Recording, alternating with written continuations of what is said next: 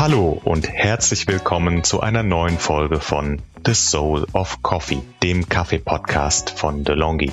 Hier geht es um alles rund um das Thema Kaffee, angefangen beim Anbau, der Ernte und dem Handel bis hin zum Röstgrad, der Zubereitung, Gesundheit und aktuellen Kaffeetrends.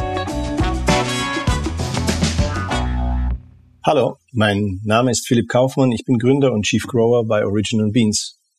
Wir suchen, schützen und verarbeiten die seltensten Kakaosorten der Welt zu puren Schokoladen und legen dabei großen Wert auf Naturschutz und regeneratives Wirtschaften. Ich freue mich heute, euer Host zu sein. Und in dieser Folge dreht sich dann alles um Kakao und Kaffee in der Klimakrise. Ich gebe ein paar Ideen und konkrete Tipps dazu, was jeder von uns beim Konsum von Kaffee und Schokolade aktiv tun kann, um einen Beitrag gegen den Klimawandel zu leisten.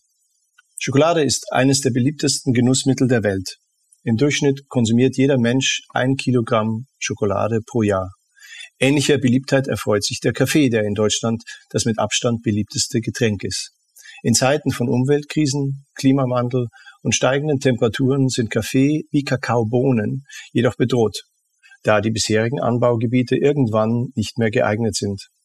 Klingt nach einer unschönen Zukunft. Doch jeder von uns kann beim Kaffee trinken und beim Schokoladenaschen was dagegen tun. Darum stelle ich heute einige Ideen und Tipps gegen den Klimawandel vor. Vorab schon mal eine richtig gute Neuigkeit. Kaffee und Kakao sind als Regenwaldprodukte unglaublich gut geeignet, einen positiven Klimaeffekt zu bewerkstelligen. Also lasst euch vor allem ermutigen in eurem Genuss von Kaffee und Schokoladen, solange die aus verlässlich und daher meist teureren Wertschöpfungsketten kommen. Also am besten etwas mehr Geld ausgeben, etwas mehr Einsicht verlangen und dann hat man da schon viel erreicht.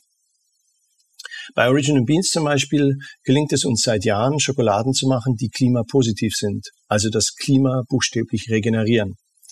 Wir schaffen das, weil guter Kakao, wie übrigens auch guter Kaffee von Natur aus, am besten im Schatten anderer Bäume gedeiht, also in Wäldern, die einen unglaublich positiven Klimaeffekt haben. Durch so einen Kakaowald werden alle CO2-Emissionen in unserer Wertschöpfungskette aus dem Transport, also der Produktion und der Lagerung ausgeglichen.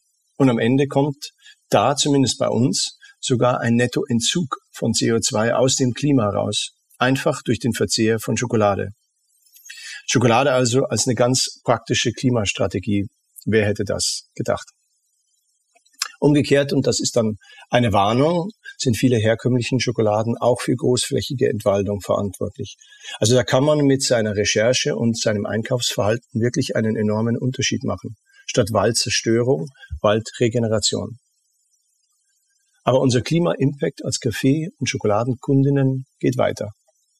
Biologische Produkte verzichten zum Beispiel auf bestimmte Spritzmittel, die dann wiederum aus Erdöl hergestellt werden. Das spart dann nicht nur Erdöl, sondern lindert vor allem auch das weit verbreitete Insektensterben. Und Insekten wiederum sind der Schlüssel zu gesunden Ökosystemen. Auch Kakao wird ja von Insekten bestäubt.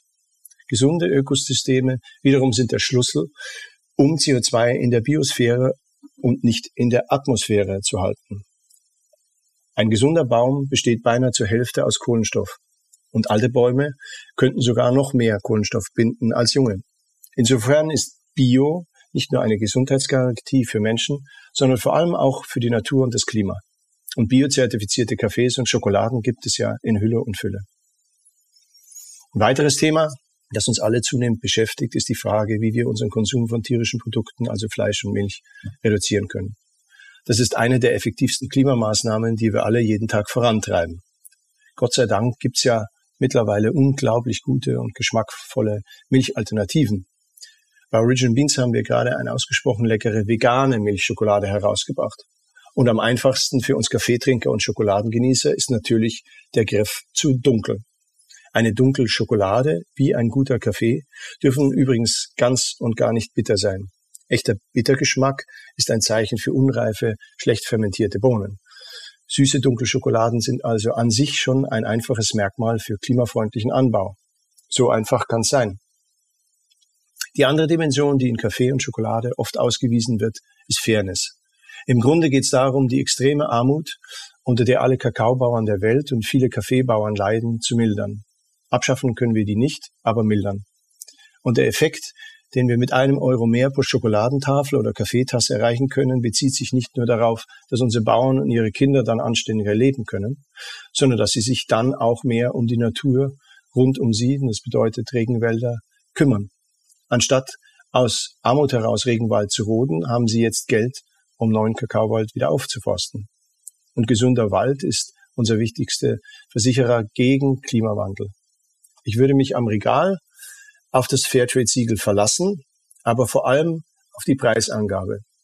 Fairtrade Discount ist aus meiner Sicht halt immer noch mehr für weniger und wir müssen eigentlich hin zu weniger ist mehr, wenn wir gemeinsam die Klimakrise meistern wollen. Ihr seht und hört, Kaffee und Kakao sind enorm einflussreiche Produkte in der Klimakrise. Damit kann jeder von uns täglich dazu beitragen, dass wir länger etwas von unserem aller Lieblingssüßigkeit und Getränk haben. Gemeinsam können wir also regenerieren, was wir konsumieren. Das ist die Mission meiner Firma Original Beans. Ich hoffe, unser heutiger Exkurs hat euch gefallen und die Ideen und Tipps konnten den einen oder anderen von euch inspirieren. Mir hat es sicher Spaß gemacht, hier zu sein und zunächst mal vielen Dank fürs Zuhören und bis zum nächsten Mal. Unseren Podcast könnt ihr auf allen gängigen Podcast-Plattformen abrufen, abonnieren und bewerten. Wenn ihr Fragen oder Feedback für uns habt, dann schreibt gerne an podcast-delongi.de at delongigroup.com.